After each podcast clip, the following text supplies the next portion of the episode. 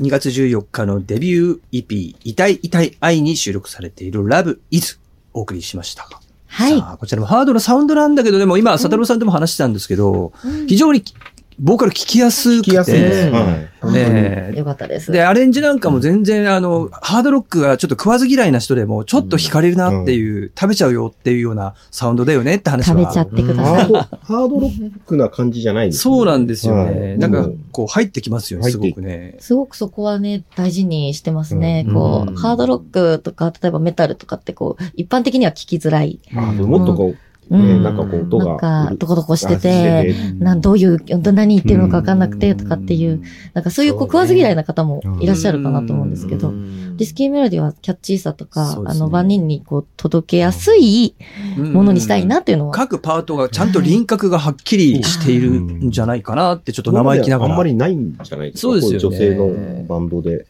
いいや、すご、く勢いというかね、そういうのは感じますし、なんか、あの、コンサートなんかも、はい。すごい、こう、より大きな箱の方が、うん響き方がよりいいんじゃないかなっていうふうにねうん、感じますけど、うやんっぱ目標があるんですよね。そうですね。うんまあ、あの、結成当初から言ってるんですけど、目標は東京ドームでライブをすることなんで。そうはい。まあ、まだ、まだ諦めてないっていう気持ちいやで。いやはい。でもあの、前々回ゲストのアリスのドラマのうん矢沢徹さん、うん金ちゃんも、やはりそういう志を持つことによって、持つのが大事だってやっぱり言ってました、うんおっしゃってましたよね。はい大先輩。ライブハウスは悪いことじゃないんだけども、うんでもそこで終わってしまいがちだからっていう話をされていたのを今思い出しましたね。あー。そそうのなんです新しね。い、あの、なんでしたっけうん。キンキンのあの、袋うん。の、がそうですね。ライブ、もう全部ホールコンサートにこうんこだわってっていうふうにおっしゃっていてう。んで、そうするとそうやって動いていくんですよね、なんうか、ん人間って不思今議一生な。懸命曲作りしてると。みたいですよねね。うん、すごいなぁと、70いくつかな。そう74です。 4。あーで、すごい。なぁって。生涯ね、現役でずっとってすごい。でもそうやってこうね、ゆうん夢っていうか、夢じゃないらしいの。絶対実現するぞっていううん思いでやってるから、すごい、それは素晴らしいなと。うんリスキーメロディーさんもね、うんいけそうですよね。東京ドコラーボムすでれ。ばいいのにね。 金ちゃんと。ちょっとアリスつながりで。ありつながりでちょ。っと面白いな、そいやいれ。やいやいやいや、もうそれ多いですけ ど。えー先日ははいはいデビューワンマンライブを経て、えーまあうん今日2月26日でございます。深夜でございますけれども、はい。えっと、来月台湾ライブが開催予定だそうです。あ、そうなんです。初めて台湾の台北に行かせていただくんですけど、うんまあこれも、あの、ライブで知り合った台湾のバンドさんに、うまんあ、呼んでもらってというか、うんあのへー、台湾のバンドが来た時にこう、迎える側で、うんこうライブを一緒にこうやって、だったんで、今度はおいでよっていうので、あの、行かせていただくんで、まあライブのつながりですね。台湾はね、私何回かもう仕事の関係でも、あまあーちょっと数か昔ね、はい行はっい。たけど、みんなね、あの、街歩いてる人たちもみんな暖かい。うわー楽しみに。すごい暖かいで、普通に話しかけてくる。へーパッと見て、あなた日本人でしょ私ちょっと日本語喋れるっつっえてーね。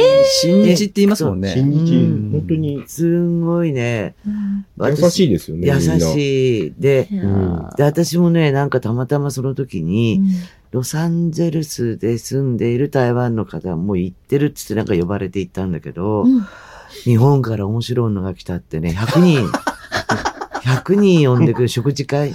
みんな奥様連れてきて、家族とか、はいそういうのしょっちゅうあるんだって。すごいね、100人の宴会、たまたま出会っただけなのすに。ごい。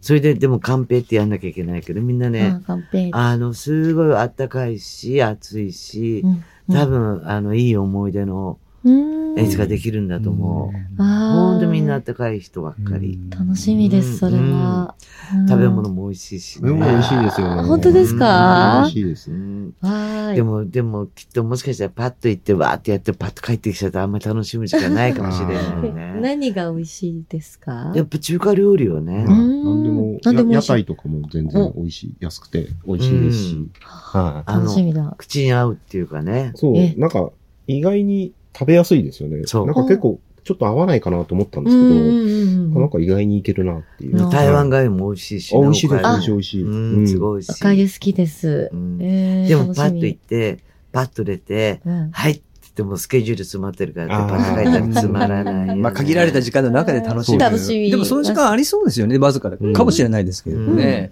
うんまあ、そしてなんかあの曲もそうですけど、やっぱはいりライブになると、あの、やっぱりそれぞれのプレイも今曲聴いてても思いましたけど、じっくり一人一人にスポットを当てて、うん見てみたいっていう気にもさせられるね、サウンドでもあったから。ああ。今、あやえさんなんかだってドラムって、これどんな感じで叩いてんだろうな、みたいな。いやー見てみもうた見いてみたいですよねね。今ここにおとなしく座って出まめっすちゃけおとど。なしそうですよ。で見えないもんね。あのだからドラム叩ライブ行いったて、らもうブワーッそうですよ。髪振り乱 して。ああ、そうなんだ。もう、回して大量に変えてえーやってますね。キーボードのあやさんなうんん。かも、やっぱりそう、仮、紙振り乱す。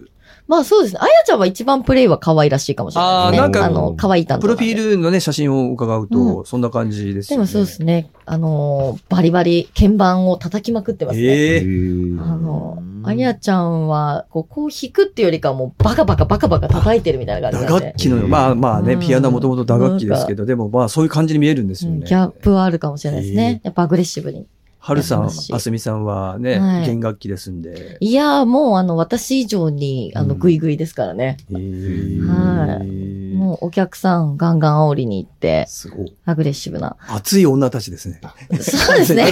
ライブとかでやってる時は、命吸い取られちゃうんじゃないんかちょっとこう本当にロックっぽい感じなんですかいや、もう、あの、全然こんな感じじゃないですね。あの、ロックロックであの、す。本当にロックバンドみたいな。ロックバンドの動きしてますよ。はい。そう。あの、ライブ情報とかは、はい。先週もご紹介しましたけど、リスキーメロディーのホームページに行くと、うんえーまあ、フットワークが軽くそうですねな。るのかなっていうところと、あとは、はい。ホームページに行くと個人個人で SNS に到達できる、インスタグラム X と、うんえありますのでー。ちなみに、アリスさんはどんな SNS を更新、どんな感じで更新してるんですか私はすごく X が中心なんですけど、X をたくさん書いてて、で、まあ、インスタグラムは結構モデルの写真が多く、ななってるんであの、まあ、グラビアのお客さんとかは結構多いかなって感じなんですけど、まあ、情報は結構 X が。じょ情報はまあ X 中心にっていうところですね。はいまあそれぞれにたくじさゃん更新してますので。あ。はい。あと、リスキーメールであの、LINE もあるんで、お、公 LINE 式もあるん LINE でもあるすんでね。あの、なんか SNS 見るの大変だなって方は、LINE で、あの、情報は届きますので、うんはい、えーぜひぜひ。。すごいな。ははい。まあでも、それぞれの、あ、の、なんだろう、キャラクターとかは、X 見てもらうと、わわかるかなと思います。みんなそれぞれ個性的なのでね。 X 開いたんですよライブの会はい。すごすごいいですねね。今 X が開かれてライブます。あ、すごい。あ、あこえ、こそうなれんだリスキーメロディーのライブこのれ今。ライブの。そうですね、ちょうどクイラブチッタでやった。クラブチッタのライブ。はい、やつで。すごいですね。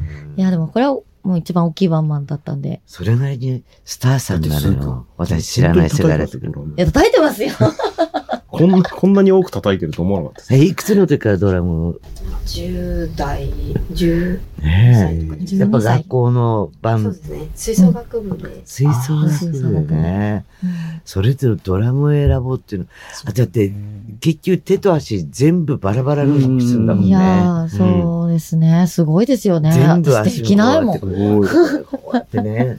全部バラバラなの。そう考えると、それぞれ皆さん、それぞれのパートで偉い才能をやっぱり発揮いや、しすてご、いですよ。初めてリスキーメロディーというね、サウンドが出来上がってくるんだなって、なんかつくづく思いましたね。さあ、あっという間にちょっとね、2週にわたってお送りしてきましたけども、はい。ちょっとまたあのメジャーデビュー直後ですんでね、またあの活動の傍らにこの番組のことを思い出していただいて、また遊びに来てくださったらなとはい。思いますので、はい。えー最後に今日の番組、ケーススタジオ番組ご出演くださって、はいか感想をいただいたら、どんな感想でしたかいや、あの、すごい、あの、正直に。正直に。暖かくて、はいはあの、なんでしょう、すごい楽しかったで す。あ本当ですかありがとうございます。しかもこう、結構1時間なので、たっぷりだったんですけど、本当あっという間で、あそと、んない話があちこち飛んじゃうしやいね。や、でもなんか、逆にこう、音楽番組とかだと、この曲について、こう、こう、こうとか、うんあの、なんか、ご意見もすごい、あーいろんな視点からの意見いただけて、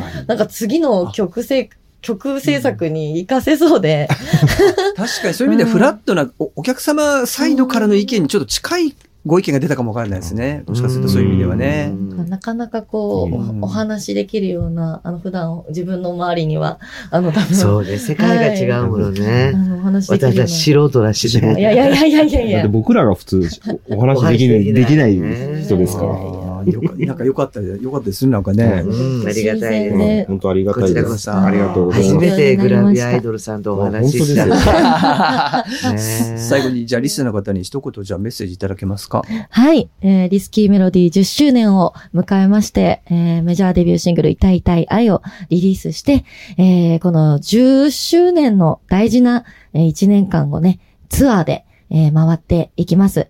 たくさんの人に、えーこのシングルをお届けして、リスキーメロディーのライブを見ていただけたら嬉しいなと思います。ご興味ありましたらぜひ皆さん見に来てください。はい、ありがとうございます。それでは一曲聴きながら今週もえー番組お別れしたいと思うんですけども、はい。曲紹介お願いいたします。